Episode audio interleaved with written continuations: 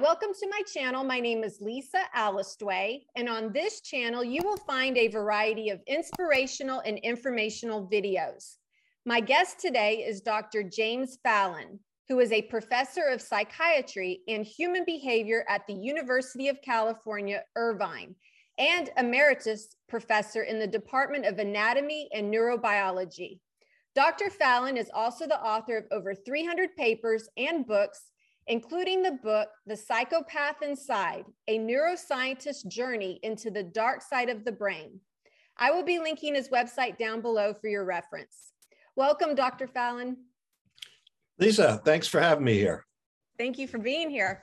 Um, just to kind of get the audience to, who may not be aware of your story, would you mind sharing with us briefly about the research you did on brain scans when you were age 60 and some of the surprising result that you found?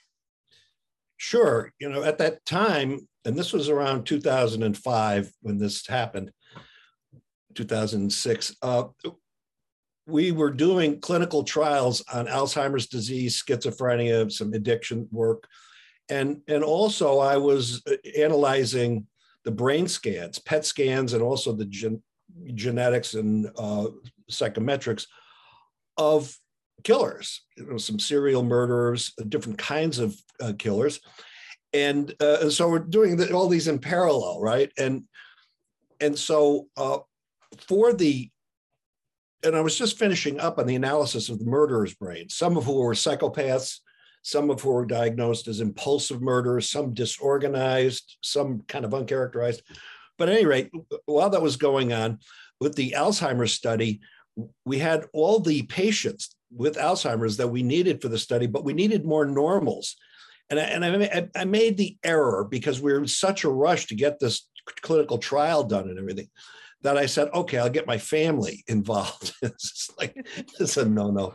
And um, so I, I said, look, at nobody in my family has Alzheimer's. I said, except my wife's family has a lot of Alzheimer's, and I'll ask her. And I, so I did, and I asked the whole family and uh, so they agreed to come in and and have the scans done and have the genetics done, et cetera, for the Alzheimer's. And and so when the tests came back, the PET scans, I was sitting there and I was sitting with a pile. I had the pile of murderers. It was a, the scans.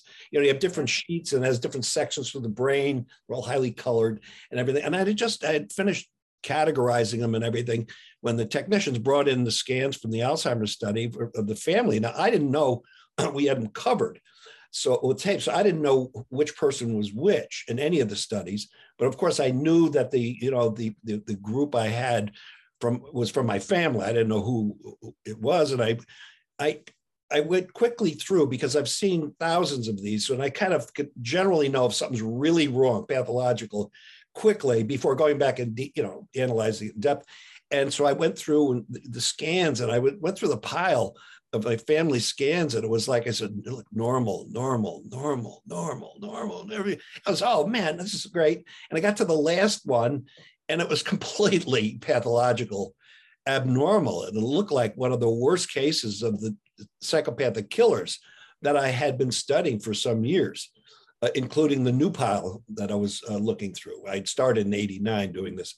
And so, um, I, I t- so I told the technicians, I said, this is pretty funny, guys. You, you threw in a couple of a murderer's brain into my family and it's haha. Mm-hmm. you know, we fool around in the lab uh, temporarily fool around. Not, you're not supposed to, you're supposed to not do this permanently.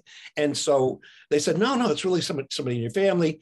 So I said, this person should not be walking around in open society. It was a very dangerous person, really, really bad.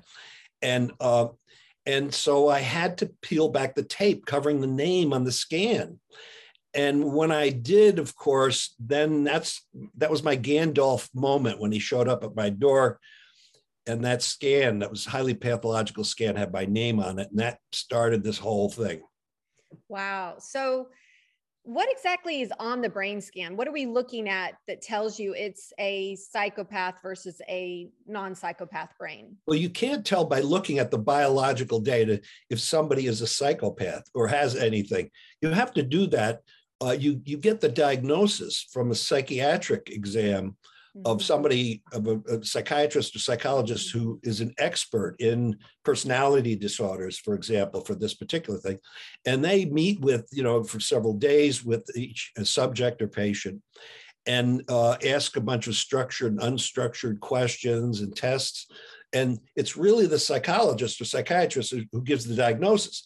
Mm-hmm. You can't give a diagnosis by looking at a brain scan for anything mm-hmm. uh, or the genetics but the brain scan, the genetics, all the psychometrics together can tell you why the person has it, right? So it's not if they have it or why they had it. So uh, that's that's that's the, the first thing.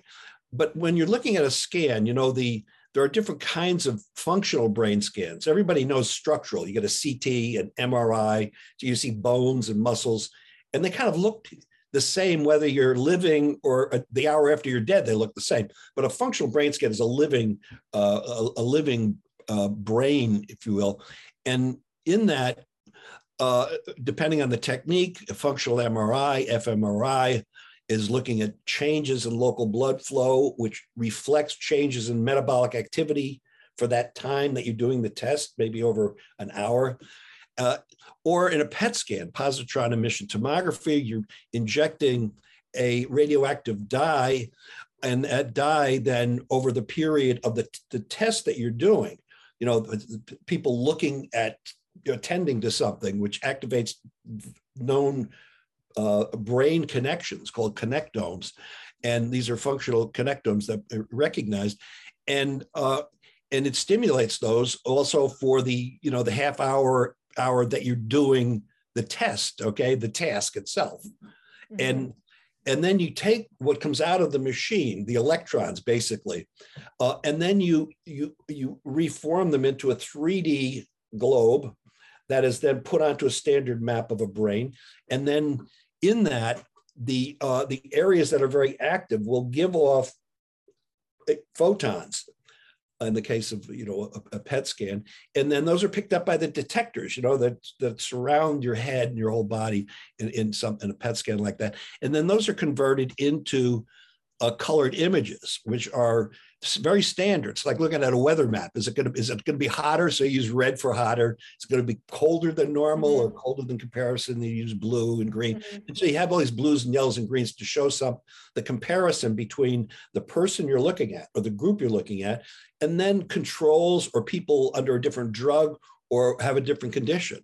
And so that's you're looking at these sections, each, each section, each person, I'd look through a hundred sections of the brain as they're sliced through this way or this way, you know, it's, it's sliced yeah. in way. And you put those back together. We have an automated way of looking at it. And then, you know, and then I use neuroanatomical skills to say, aha, this is that pathway that has to do with emotion or this kind of empathy or language or you know all these different functions and dysfunctions. So i will take those and put them together and create a story. It's like a storyboard for a story. So, you know it's a story of your cognitive and emotional life if you will using that. So uh, at any rate when i do that i don't know the diagnosis yet because yeah. i don't want to have you know as a scientist or anybody you don't want to be biased at all. But if you know beforehand something, you you you bring with you all you know your biases, which are not political or religious or anything like that, but they're mm-hmm. biases like, oh, I know that pathway, you know, and so it's done blindly, and these were all done blindly. Okay, and so psychopathy, there's a high genetic component to this, right? And I know, as far as we all know, you're not a serial killer. You don't fall under what we would consider like the Hollywood version of what psychopathy is put out there. So, can you touch on kind of the nature, nurture, and the genetic component to all of this? Sure.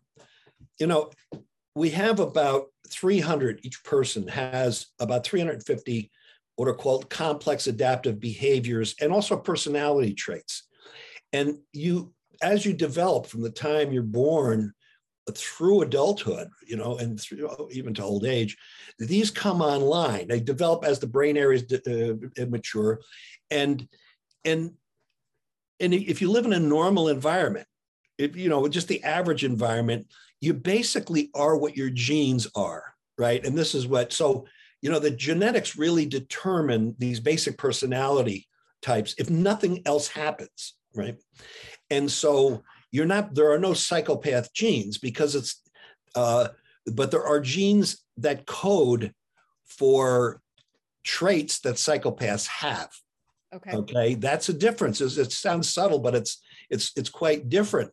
So the the personality traits and behaviors are basically genetically determined, and they're usually on a scale. So you know, let's say you take aggression or violence, you know, and there are about you know for each of these, say an average about 15 genes that code for each trait, like aggression or aut or what you call it, or empathy, et cetera.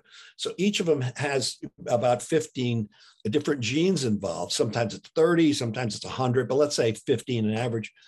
And so you inherit from your mother one form of the gene, one allele, and then from your father, another allele. And it's the combination of all those alleles. It's like a, you know, throwing dice at a casino, how they roll up one, six, six, one, three, three, two, three and those numbers being whether they're high activity or low activity, high aggression, low aggression, high emotional empathy, low emotional empathy. These all will add up to provide a, a, sort of a roadmap of your basic personality.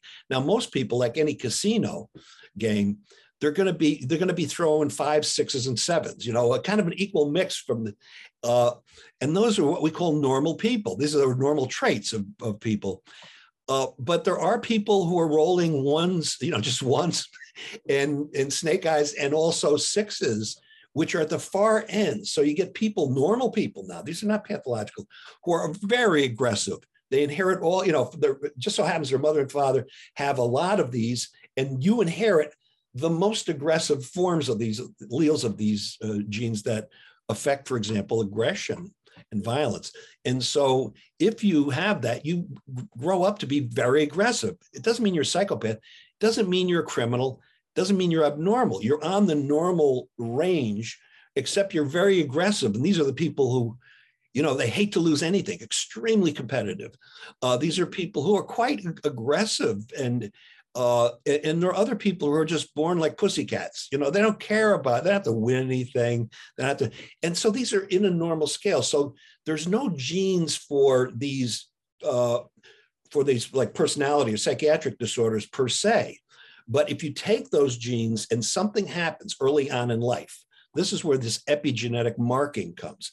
The epigenetics is taking a part of those specific genes. And a lot of times it's not the genes that's that are making an enzyme per se, but the part of the gene of the gene that is the promoter or the inhibitor. What's it's kind of the you know, the gas pedal or the brake that turns that up or down. So you have these promoters, these these gas pedals and brakes turning it up and down. So in the case of the most famous warrior gene, or aggression violence related gene, which is the promoter for the MAOA uh, uh, gene, and that's monoamine oxidase A. It's the promoter region for that. And monoamine oxidase A regulates the amount of serotonin in the brain. And the serotonin, of course, has to do with lots of things, but would include uh, being mellow. You know, it's like it, it, serotonin is always associated with sleep and mellowness and all that, and, uh, in, in, in many different functions. So it's if you have this, the allele, two of these alleles together, the promoters that are very high aggression for MAOA. That would be the warrior gene itself. And that's one of a number of 15 or so of these. But if you get enough of these, you're going to be a very aggressive, competitive person, and maybe even up to the obnoxious level.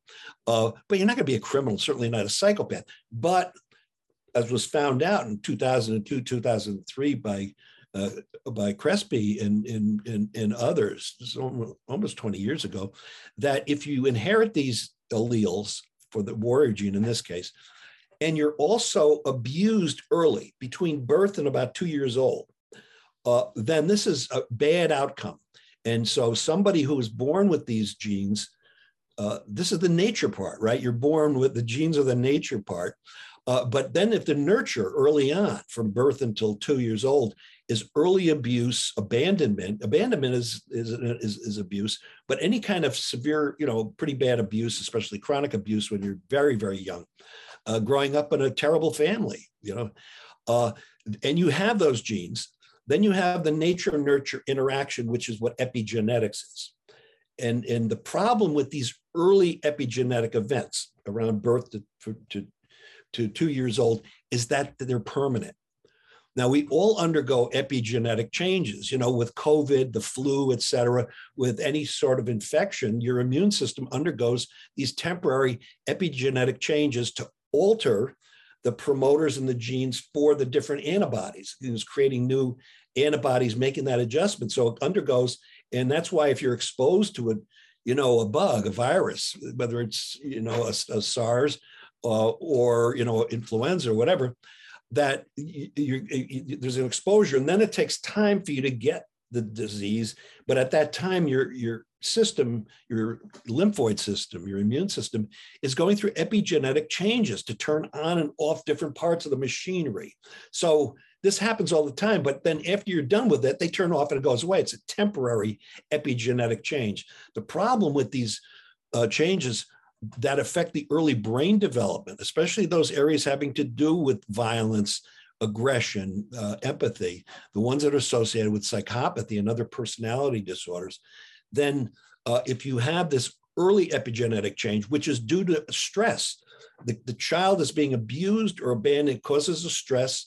The stress is perceived uh, by the brain uh, and, and, then releases what is uh, what is called CRH, corticotropin releasing hormone, and then that travels from the pituitary down to the adrenal gland, releases cortisol, which is a major stress hormone. The cortisol will then go through the body, and induce changes, but it goes to the frontal lobe, especially, and there it will cling onto uh, different promoters.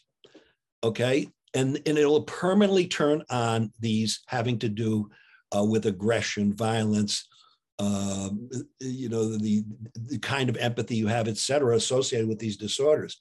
So it becomes this permanent change that's so awful. So things that happen early. So if you say, is it due to nature or nurture? The answer is yes. You know, it's both happening together at the same time, very early, birth to about two years old, but only in people who have the genetic machinery. So if you're abused early, you know, we all know people, you know, they get thrown down the stairs little kids and they, they stand up, they're laughing, right? It doesn't affect them at all. A lot of the most people are not wired genetically to have this awful response of becoming like a psychopath. Uh, mm-hmm. most people will, they may be mad, uh, they may try to get even, they may be careful, may angry, but they don't have this permanent change that leads to this personality disorder, which is a is is basically psychopathy, is a uh, is inters intraspecies uh, predation, that is within the species, within a human, uh, predation of one person on another. Okay. And so I know with like the DSM, they have the antisocial personality disorder, the cluster Bs. Um, and then I guess psychopathy is considered more of a construct. Is that correct? Yeah. And, and, and so you have, the, and there's a problem with the DSM, the five, well, the DSMs, and this will change you know, as soon as all of us, all guys and gals uh, die, uh, because nobody wants to learn all the new statistics, the new genetics, the new ways of categorizing them. So the kind of the, over the past 20 years, we've been working on what's this RDOC, which is a dimensional analysis of psychiatric disorders, as opposed to this categorical thing where you you check off, okay, are you impulsive? Check are you a cold and, and, and, you know check. And then you add up all the check marks and it comes out with a score and that score you then officially clinically become or categorically become like a psychopath or have another or narcissistic personality disorder or histrionic etc and and so the problem is there's a lot of overlap with the symptoms especially in terms of empathy and aggression with these. So they're not any one thing right? There, you, you, end up all these different traits, and the traits overlap. So it's not a clean separation. So, uh, you know, we're all trying to we're trying to change this, but it takes a long time to change it because it hurts your head to have to relearn all of psychiatry. You really, you know, a lot of people don't know about genetics. Psychiatrists, a lot of them, you know, the younger ones do. So you got to wait until the oldest generation dies and then then the change occurs and that'll probably occur within 15 or 20 years now. It started 15, 20 years ago. and uh, and, and and we were involved in the first our lab and our and our groups uh, started doing this, which is personalized medicine for psychiatry. It's individualized psychiatry, also biological psychiatry, where we're taking these, you know, you know, different functional scans, the genetics, psychometrics, and created a, a statistical model then to see each gene, how it overlaps with these connectomes, these uh, the alterations in the brain connection. So this is very different than what most psychiatrists and psychologists were trained with. And who wants to go back to medical school? Who wants to go back and, you know, people will just resist it. And, you know, insurance companies will resist it. And the, in the, you know, the FDA will resist. There's all this resistance because, you know, mm-hmm. basically laziness and ignorance. And who wants to do it? But it will happen. So I gave you too long an answer, but you're right. That is a construct. And so, yeah. you know, there's an overlap between ASPD, antisocial personality disorder, which is kind of the official term, mm-hmm. uh, that with psychopathy, right? Mm-hmm. And and that oh, that overlap is not 100%. And and then if you add in things like sociopathy, which is you know, you can have the psychopaths and sociopaths have the same exact behavior, but for different reasons, very different reasons. So they're different. Mm-hmm. And and so there's a whole chunk of people in psychology and psychiatry who go back to the old Cleckley. And he started talking about this in 1940 Six47 mm-hmm. uh, and and th- that's the way of looking because he studied psychopaths as as a psychiatrist not as a criminal population. So if you look at it as a criminal population robert hare did. And robert hare is trained in all this stuff.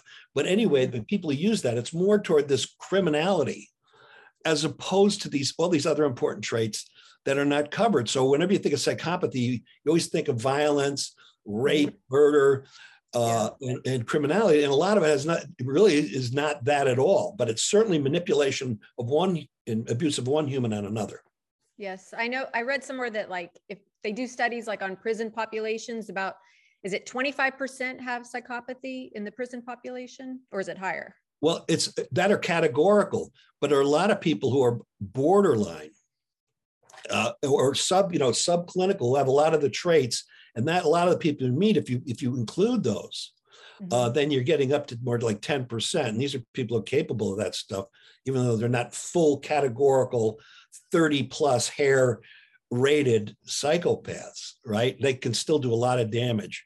And so uh, so the the the number in the pop, whole population is about one and a half percent. But if you include all these subclinical cases, you get more, more up to you know, seven, eight percent. And if you include all the people with similar personality disorders that mm-hmm. are were the, the, predatory of one uh, people up on other people, you're getting up to me, you know, 15% of the population. It's a lot of people, right? Yep. You meet them and you and you try to find you try to stay away from them because you're not going to cure them. A lot of people make the mistake of, uh, you know, I know he's a good boy inside. And we're going to fix him. No, you're not. No, no, no. no. And, and, also they're comorbid with other um, disorders like narcissism, histrionic, borderline. So it's you or dark triad. There's like a mix of things typically going right. on in the That's cluster right. B. And uh, you know, yeah. Th- so there are these non-official ways of looking at it, right? Like the dark triad isn't really used by clinicians, but it, it's used by a lot of people uh, to add in these other things like sadism. For example, sadism is not a part of psychopathy. Mm-hmm. You can have you can have psych- psychopaths or sadists, but it's not a core feature of it. Mm-hmm. But once you start adding uh, sadism, then you start to get in more to the dark uh, uh triads and tetrads, right? Uh, where they're really monstrous people that people are used to seeing in TV and movies, and right. that there's not too many of of those, but they're exciting to sit and watch on a Saturday night on the TV. Right. Or sometimes you hear people, you know, mistakenly say like if they're psychopathic, they're insane, but they're that's not necessarily no, true. There are a lot of no, I mean, no, it's not insanity. It, there's not insanity there. Not as people think it's crazy or insane. It's not that at all. Mm-mm. These are men. No, they're not. They're not. They're not insane or crazy. Mm-hmm. Um, and that's that's a big mistake because you, you know a classic thing is somebody who always have bad teeth and it's like kind of like crazy and old psycho it's like you yeah. know that, that old that, that reefer madness thing where mm-hmm. you know they mm-hmm. would show people like really yeah freaked out you know there's they're not psychopathic. They're, they're they may be psychotic. They may be psycho, but they're not not insane. They're not insane per se. No, they yeah. can. There are some that can be insane too. That's another. sure. Have, uh, sure. So if we were just to look at maybe some of the core features of psychopathy, um, if somebody was trying to spot it, what would you say are the core features of it? Uh, so somebody sitting at a bar talking to a stranger, uh, somebody meeting somebody at a party or at work uh, for the first time. Do you, do you mean in that situation? Oh, I just mean like usually it's like they have no fear. That would be like a core feature, lack of empathy, recklessness. Well, yeah. Well, well, you're, but Lisa, you're saying uh, how would you recognize it? You're, oh, yeah. Usually you'd meet people like that in a bar yeah. or a party or something, right? Yeah. They go up and you yeah. say, what are they? Well, you know, a, a lot of them are very sweet I mean, what they're trying to do is to get into your pants. Now, maybe not sexually, but they're maybe get into your pants or your money, wallet, they want a wallet or something. They yeah. want to own you in some way. So they're, they're not goal oriented. Very, yeah, they're goal oriented, and and many are quite patient. So they can be working on, you know, mm-hmm. one guy could be working on three or four women at work or at bars, going to different bars at one time. They're they're like grooming their. They're grooming them, yeah. Yeah. And one thing that uh, that psychopaths have is, is, cognitive empathy. They don't have emotional empathy. Mm-hmm. Most people think of em- empathy as all emotional. It's not. There are several kinds of empathy, yeah. and emotional empathy is what you want. It's that warm, fuzzy. I cry with you. you I laugh with you. We, we we parallel each other. It's the emotional sort of mirroring that mm-hmm. people think is empathy. Well, that's emotional empathy, but there's cognitive empathy, and cognitive empathy is I understand what you're feeling. I understand your, you know, your happiness. I understand your sadness. I don't feel it, but I, I understand that. Mm-hmm. And and you can see this as a can be a very good thing because a lot of people who are in, involved in, in charity, eleemosynary, and, and uh, don't have emotional empathy. They don't cry all the time. There's a lot of people. The people who cry tend not to give money you know, they they just I feel you know I feel for you and they cry. It's the people who have co- cognitive empathy will say, look, at I understand these people are in pain. I'm going to send money or I'm going to do something about it. So it's a lot of the times the people that really change the world do something don't have that emotional empathy. Mm-hmm. But it's mm-hmm. also it's a normal trait, cognitive empathy, but it's also the one that psychopaths have. Mm-hmm. And what this allows them to do is read your mind, read your emotions. So when they're when they're talking to you, they're looking for the weaknesses in you and so they're prompting you with things. So a lot of times, if you let's say you have a girlfriend who says, "Look, I just talked to the nicest guy, and he didn't talk about himself. He talked about me." He talked about, well, this is this is a word that's a red, red. Some guy comes up and he's all you know egotistical and stuff like that. That's not your psychopath, mm-hmm. because the psychopath wants you to open up to them. And so they're very sweet and nice. That's why if somebody asks, you know, who is the most really classic psychopathic president we ever had. I'm not saying we had a full on psychopath, but the full, it would be Bill Clinton. So I love you, baby. Who loves you, baby? Mm-hmm. It's those I feel your people, pain. Yeah, they're sweet talking, and the people who piss you off are not the psychopaths. And and people get they think it's the people you get angry at of the psychopaths. It's it's not them at all. It's the ones who's so nice. He's listening to me. He understands me. Well, his whole they job. You. Yeah. Oh, he's, he's, absolutely.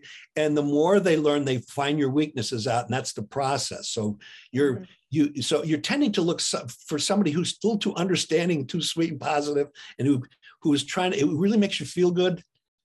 That's red that's, flags. Red flags. Yeah. Yeah. Yeah. Um, I know, like for a lot of women, are let's let's talk about this real quick. Like you see more psychopaths in the male population than the female population. Why is that so? Well, th- that definition is changing. Okay. And, yeah, more women have become psychopathic. That's true. Well, I like what my, my wife and her girlfriends, you know, they they tell me, they say, you want to know what a psychopath is? You, you got to find a 12 year old girl uh, getting even with one of her girlfriends or trying to destroy one of her girlfriends. They, there's the, psycho, the psychopathy and, and usually with the females, as it turns out, there was always thought to be less number. But what they do is use like men to do their killing, or or other women to they they use weak people to do their dirty work, and so mm. they they are more distanced from the act. So they all of a sudden, you know, well, no, I was never in jail, but you're the one that caused everybody else to get in trouble.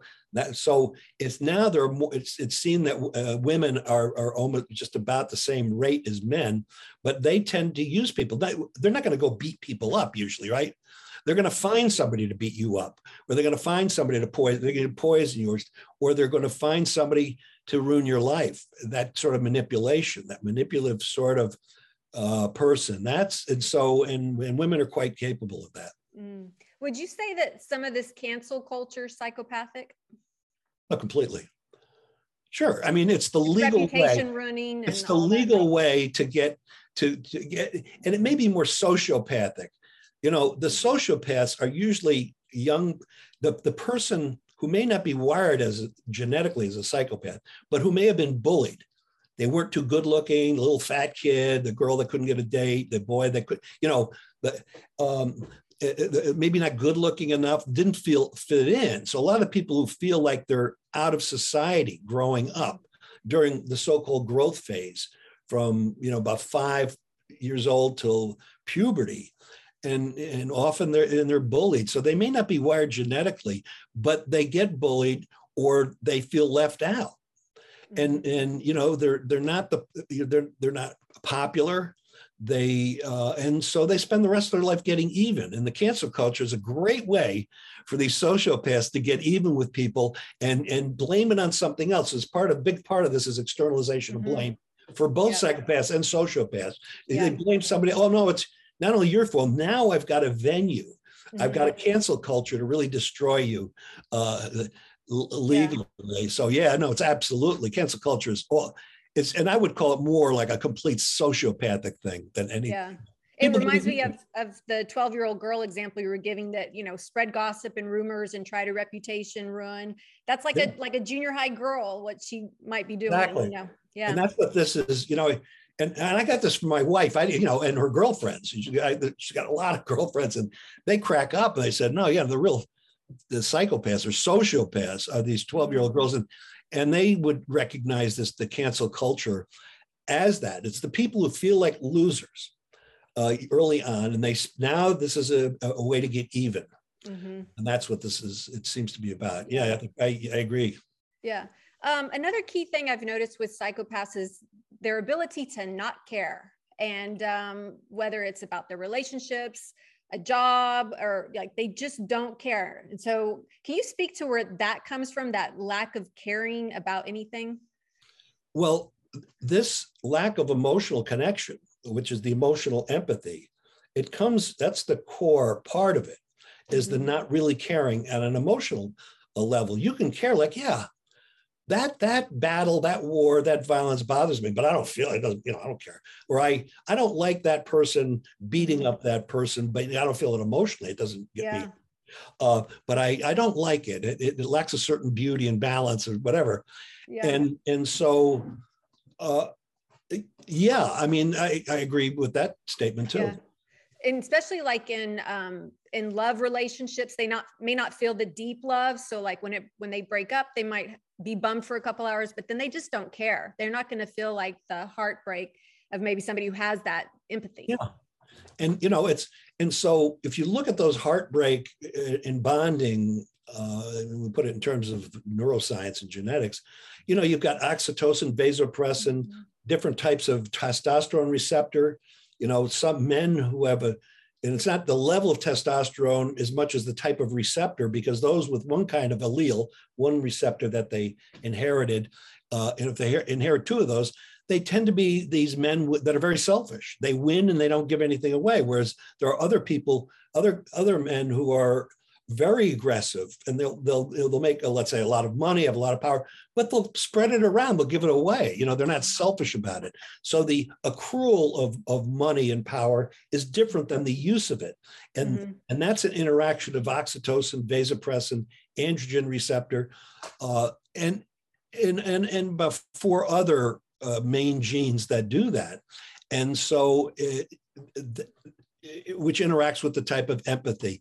So uh, so again, there's about 15 different transmitters and transmitter receptors that would go into that. And it's very, mm-hmm. you know, it's a normal thing for people. the classic thing is the is the is is is the father who just has kids and they don't feel connected to the kids at all emotionally that's that's my kid i'll take care of the kid it's not until the child grows up and becomes a, like you know is talking and develops personality that they start to bond now and people know this it's very normal people try to make it well you don't care well they it's not there it's how can you blame somebody? You got to make believe it's like watching somebody make believe they're mm-hmm. crying, you know. Uh, but also some women have that they inherit this where they don't bond with their with their infants at yeah. all, and yeah. it, and people go it's a terrible thing, but it's a it's normal. It's it's not you know it's a small part of the population.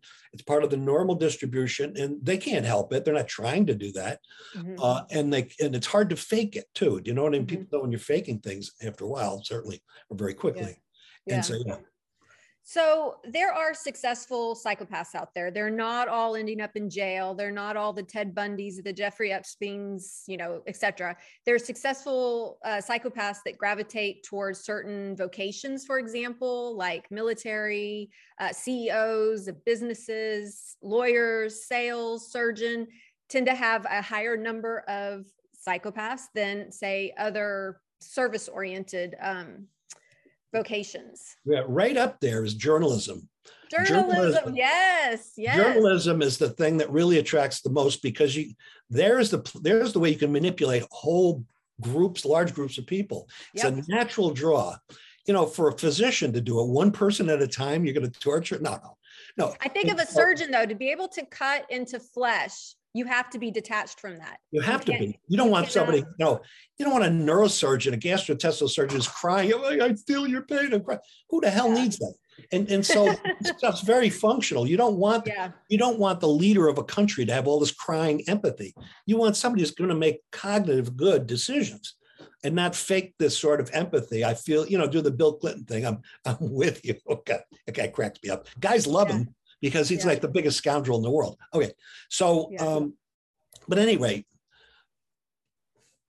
and so you know these are very functional things to have traits to have for certain professions but mm-hmm. journalism attracts it and the type of ceo that's attracted by it is really not people think of it as the big corporations not them startup companies so the mm-hmm. startup firms especially in finance but in anything that's where you find that's attracted to where they can manipulate the books early on. They can manipulate the fundraising early on. That's where you find the psychopaths. The larger companies, and I've worked with probably a hundred different CEOs of medium and very large and really large companies. They're, they're not psychopaths. You know, you don't find them there. You know, uh, but the small companies uh, definitely. So it's mm. the small company CEOs, uh, the the journalists. The uh, is it because I they can hide and get away with things better and less people to answer to? Well they have the power you know mm-hmm. they have the power they, they're they're given the mandate mm-hmm. you know, go get them you know so it's uh, and a lot of people will make believe they don't like psychopathy but they'll say I hate a cheater, but look at you're my investor. You could cheat for me. You can cheat on the taxes for me. You can cheat on that mm-hmm. for me. You could steal that for me. So people are very hypocritical. So yeah. they'll make believe they don't like their leaders and their finance people, but they'll actually employ these people and say, "Go get them. Go get them. You go yeah. kill them." Go. Yeah. So it, the, the hypocrisy is pretty rife. Yeah. So, how ethical is it to do personality tests in workplaces to kind of like, I want that type of person and, and you know, for this type of job, because I know, you know, the functional part of it? Well, you can make a case that anybody for any job should come in and for genetic tests, brain imaging, psychometric tests, all these personality tests. You can make a great case for it, right? It will make, uh, it, it, it will make the society and businesses very efficient. It's like, you know, we can get rid of psychopathy if we could go in and test every child when they're born and, and talk to the parents to really go in and snoop. But they're the cure.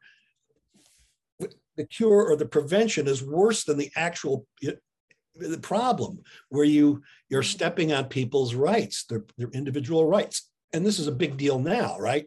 It's like and this is happening as we speak. I mean, we've got a whole group of people who wanted to lord it over you. And what they say is, we want you to have all the testing done. We have all this done. We want you to, to get into your pants uh, to control you because we're, protecting other people. This is what any dictatorial group ever said. You know, mm-hmm. this is classic stuff, and this is how they, you know, would justify it.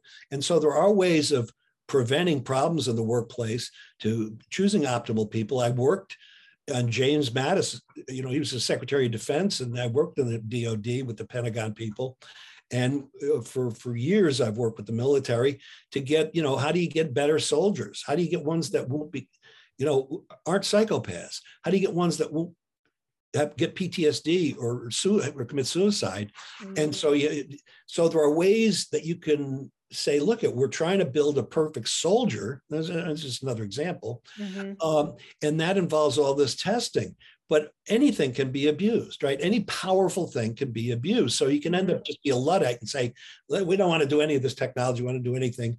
Let's mm-hmm. just, uh, you know, let's stay primitive. And I mean, that's the old hippie thing. I grew up in that era where it's just, uh, you know, really luddite and, and, and sort of this agricultural Antifa sort of existence. Yes. Well, you know, if you look around the world, all it seems like the psychopaths rise to the top like they're the leaders of countries and i don't see that changing anytime soon is that just kind of the trend that we're going to keep seeing yeah i studied dic- dictators and and uh, have and i work with groups human rights groups uh, as an advisor on them on different dictators and their overthrow so we work with dis i work with dissidents dissident groups and i work with two really three different groups human rights groups to frankly get rid of dictators, you know, but we do peacefully, not through violence, right? So you have to have all this information. And, and so I'll end up meeting with the dissident groups. And, and one of the things I've been asked to do is to, to see if the person coming in to these places is worse than the person already there. You know, it, it can get worse and worse. Yep. But I've worked with people who know closely, you know, who, and uh, have worked with, uh, uh, you know, Putin, uh, but also, I work with people in Ukraine, the former prime minister of Chechnya, former president of Ukraine, and all sorts of countries, and, and work mm-hmm. with dissident groups in, in, North Korea, Cuba, Venezuela, and uh, and to because you know I'm interested in the nature of good and evil, and I have enough of a taste of it in my head, you know, to appreciate uh, a, a, con artist when it's uh, or somebody who's up to really no good. But that's a ethical, which is the rules, and morals, really fundamental morals, judgment. And um, so, and so that's you know, then I'm imposing my own values when mm-hmm. I'm making that judgment, which is this, you know, and I so you got to be careful for yourself so, you know, for me, I'm politically a libertarian, I'm an agnostic, and I bring that religious and political bias in with me. And I try to be mm-hmm. open about that because of uh, it's important. You know, when mm-hmm. somebody, you know, if you're if you're hired by somebody, if you're working with a group as a, you know, I, I just I, I don't do this for money. Mm-hmm. Um, you you want to be open about your everything about yourself uh, mm-hmm. in order to do this because you're bringing this baggage with you. Mm-hmm. And this is what, you know, the most interesting thing we talk about journalism, where, well, you know, these journalists in the past two years have come out uh, and it was just amazing. They say, no, this is, we have no interest in being fair. This is propaganda. We're proud to be part of it. Mm-hmm. You know, we mm-hmm. had, we, we had journalists at CNN, MSNBC, mm-hmm. WAPO, et cetera, who've admitted this, which is yeah. to somebody from our generation is like a horror show yeah. you know and that's so also going to know my our generation right which is boomer mm. uh, with all these things then affect that you know our mm-hmm. sense of justice is martin luther king and, that equality not mm-hmm. equity so you have to uh, make it open in the groups you're working with i'm just telling you what i do you know it's like uh, about all of this so they understand the bias all the biases most definitely i think another core feature that you find with psychopathy is um, not taking responsibility. And speaking of the journalists, like they report, the story changes, they don't take responsibility. You see that a lot of times too. Yeah, yeah. It's that's where it's the most dangerous because they reach most people. Mm-hmm. Uh, forget these big CEOs. You're, you're not going to find it there. A lot of them are pussycats. These these women and men who are CEOs of large and, and I'm not talking about the super super large ones. That's another mm-hmm. story. You know, yeah. where they're they're involved in this uh, fascist uh, interaction yeah. with governments. I'm talking about the regular large corporations, medium-sized corporations, which are pretty big actually, uh, all the way down uh, yeah. to yeah. So as far as like the future of psychopathy and treating it if that is even a thing that people are looking at i know there's like the crispr gene therapy and i know there's positive traits associated with it people that don't want to change it so what is the future of this field yeah, we, I mean, I'm a, the chief scientific officer of a new company that uses CRISPR uh, testing for changing people's brain activity. Okay, which goes directly to the point. I mean, we're not we're not looking at cancer or things like that. We're looking at actual traits we're talk, talking about. So that my my interest is is there, and our interest is is in that. And one of the things is, can we use CRISPR gene editing with other physiological tools to um, uh, in, in people with personality disorders like psychopaths? Can that be, can you change that? The problem with the personality disorders is uh, that they're hardwired. These are, you know, they're unmyelinated and myelinated brain tracks. The unmyelinated ones like dopamine, serotonin, norepinephrine, they're unmyelinated. They're not covered with this, you know, this, this insulating, tough insulating material, and they're very plastic you hear the brain is plastic. It's plastic that way, but it's not plastic the way people want to, which is these pathways that are laid down that are myelinated and they don't, they're not plastic. Uh, you know, there can be functional pathways that are plastic, but anatomically, you're not going to rewire them any more than you're going to cut into your computer and then kind of hope they throw together all the, the components and hope it works. It's not that way. So there are plastic parts, but most of these problems are developed early they're in the limbic system. That is the emotional regulating part of the brain at the base of the brain, temporal lobe, amygdala, insula, prefrontal cortex, cingulate, those ancient areas of the brain. And those develop early, like I was saying, from birth until several years old.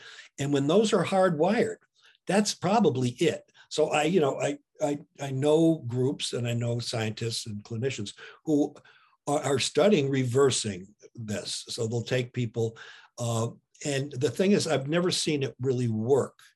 Everything works temporarily. It's like, well, you got to, it's like any addict. Any mm-hmm. anybody who goes like me, I'm on another diet. You know, January 1st, you have these great plans, and then by January 8th, you're tearing the refrigerator door off again. Yeah. Or you're back to drinking or doing, you know, or uh, hypersexual activity, whatever that you're mm-hmm. trying to mm-hmm. change. So everybody can, everything works, and then it doesn't work and only maybe five, six percent of people can really change these hardwired things. So there will be a few people who can be changed because every day they say, I'm not going to drink. I'm not going to smoke. I'm not going to do that to people. I'm not going to every day, every day. That's hard to do for your the rest of your life. Mm-hmm.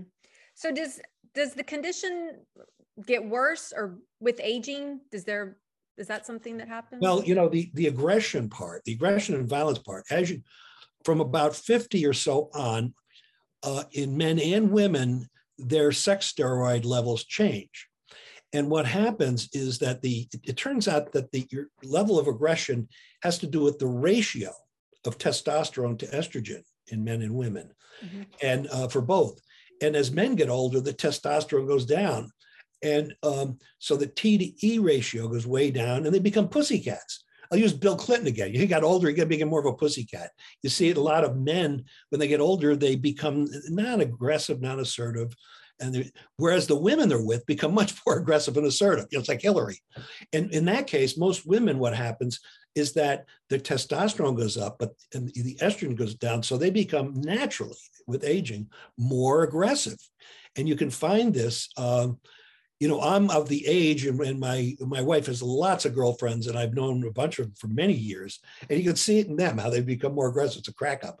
I'm not saying they're violent, but yeah. you know they're they're more aggressive, whereas the guys are all pussycats, and uh, so with age, the actual uh, the people with personality disorders where the aggression and violence is important, like in psychopathy mm-hmm. or, or uh, NPD in that case, the, the behaviors go down. It actually corrects itself, if you will. Mm-hmm. Uh, that part of it, at least, yeah. Yeah, but the empathy component is never to be found. I mean, you cannot, like you said, you can have the cognitive empathy, but they they can never feel it.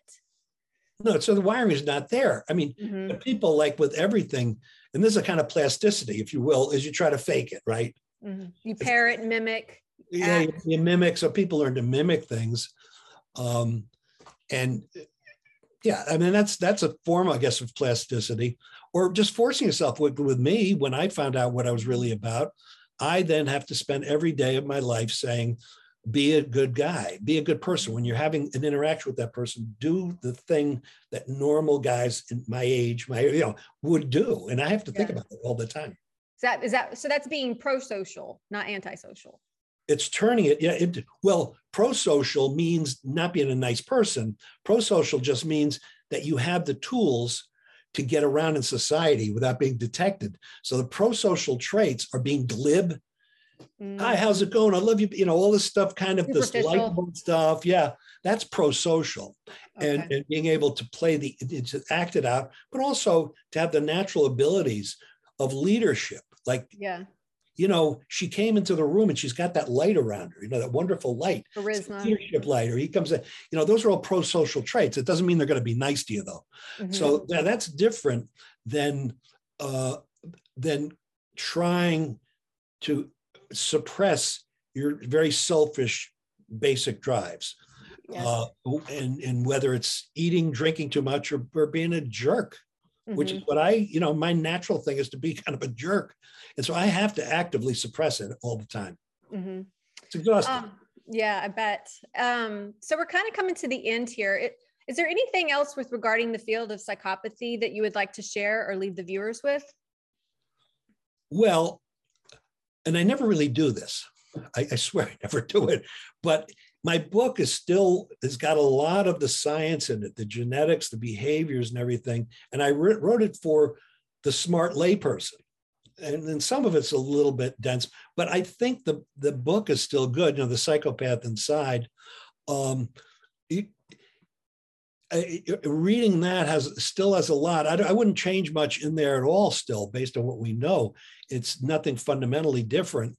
I I think people could do that, or or there are other books that are written by scientists and clinicians on it that are written for lay people that are you know are, are pretty good, um, and some are just pop. You know, they're just pop fun, and and and so um, that would be you know my recommendation. But uh, it's it's interesting that most of the people in, interested and who know about it are young women about psychopathy. This stuff it's it's amazing. Even a 16 year old girl, because I work with you know, high school student, their groups and college, and the and the women, uh, the girls and the women really know a lot about it. They're kind of tuned into it, and they should, right? They tend to be Mhm. more, uh, victims of this stuff, except when it's uh, from their you know girlfriends, what they're doing to, with each other. So um, it's amazing what they know. So they'll tell me things I've never heard of, and especially they say, "Have you read this book? You read this book? This?" I don't, I don't know, you know. So um, it, it, it might be getting into the biology of women you know having a affinity for like the dominant man you know the bad boy and so they might have experienced maybe dating somebody with psychopathy and that's what opened their interest in looking into it further yeah, somebody usually almost everybody has been hit on in a bad way. You know what I mean? Mhm. And some people just doesn't bother them. Like my wife, she doesn't care. She's just not wired that way in me. And uh, and and so there's a whole bunch of people, that, women I know, that may have had a, uh, an experience with a with a jerk, uh, with, a, with an ex-husband or boyfriend, somebody in their life, and it just doesn't bother them. They say, "I got to avoid jerks like that." The others, you know, most of the people, if you if you go to these these candlelight vigils outside of prisons, where there are women who have made relationships yeah with these murderers, yeah almost all of those were, are abused women, and yeah they're just playing the the movie over and over and again to kind of make it right in their head. So a lot of people who are attracted to it, uh, it's their way of self-medicating by being drawn to it. You know, Yeah. drawn to the bad boy. It seems ridiculous, but you know, unless you, I guess you've been traumatized. I haven't, so I don't, you know. Mhm. But uh, I get, you know, if you've been traumatized, you, it's it really works you over. Some people day and night. It's awful, and so they find ways of dealing with it. And some is by you know, looking at those movies or you know, going to the prisons. It's not very many people, yeah. but in getting closer get... to those kinds of men that abuse them. Mm-hmm. You know, it's the the the uncle or father that abuse them, and they're drawn toward men like that to kind of either fix them or mm-hmm. to reprocess it over and over again. Yeah, the Just trauma like, bonding. Yeah, yeah. Trauma bonding. Uh, also, like I know um, a lot of times for for women, they might have to only look at you know the man's wake of his past. For example, if he's like married a woman, made a baby with her, left her, married another woman, made a baby with her, left her. Like he has babies and, and mothers all over the place. Like that. That's why it's important to pay attention to what they do, not what they say. That's that's really key. Yeah, but people are denial all the time. See, I'm the one who can change them. I see the good boy. You see it all the time. Oh, true. You, Those, you, yeah, you, women need to wake up with that one. Yeah. If you laugh at them or do something like that, or you try to correct it, they don't want to. They won't listen to you. It's it's it's interesting. It's like they're just moths going into the fire again, um, and it's really, and not to make fun of it. It's kind of it's kind of sad to watch. Yeah, definitely. Well, very cool. I sure do appreciate you coming on my channel today. This has been enlightening, and I, uh, I hope somebody got some really good information to kind of uh, learn more about this uh, construct of psycho- psychopathy. So I thank you for coming on today. Thanks for having me, Lisa. And from my steer oh, steer. Yes, that's so funny.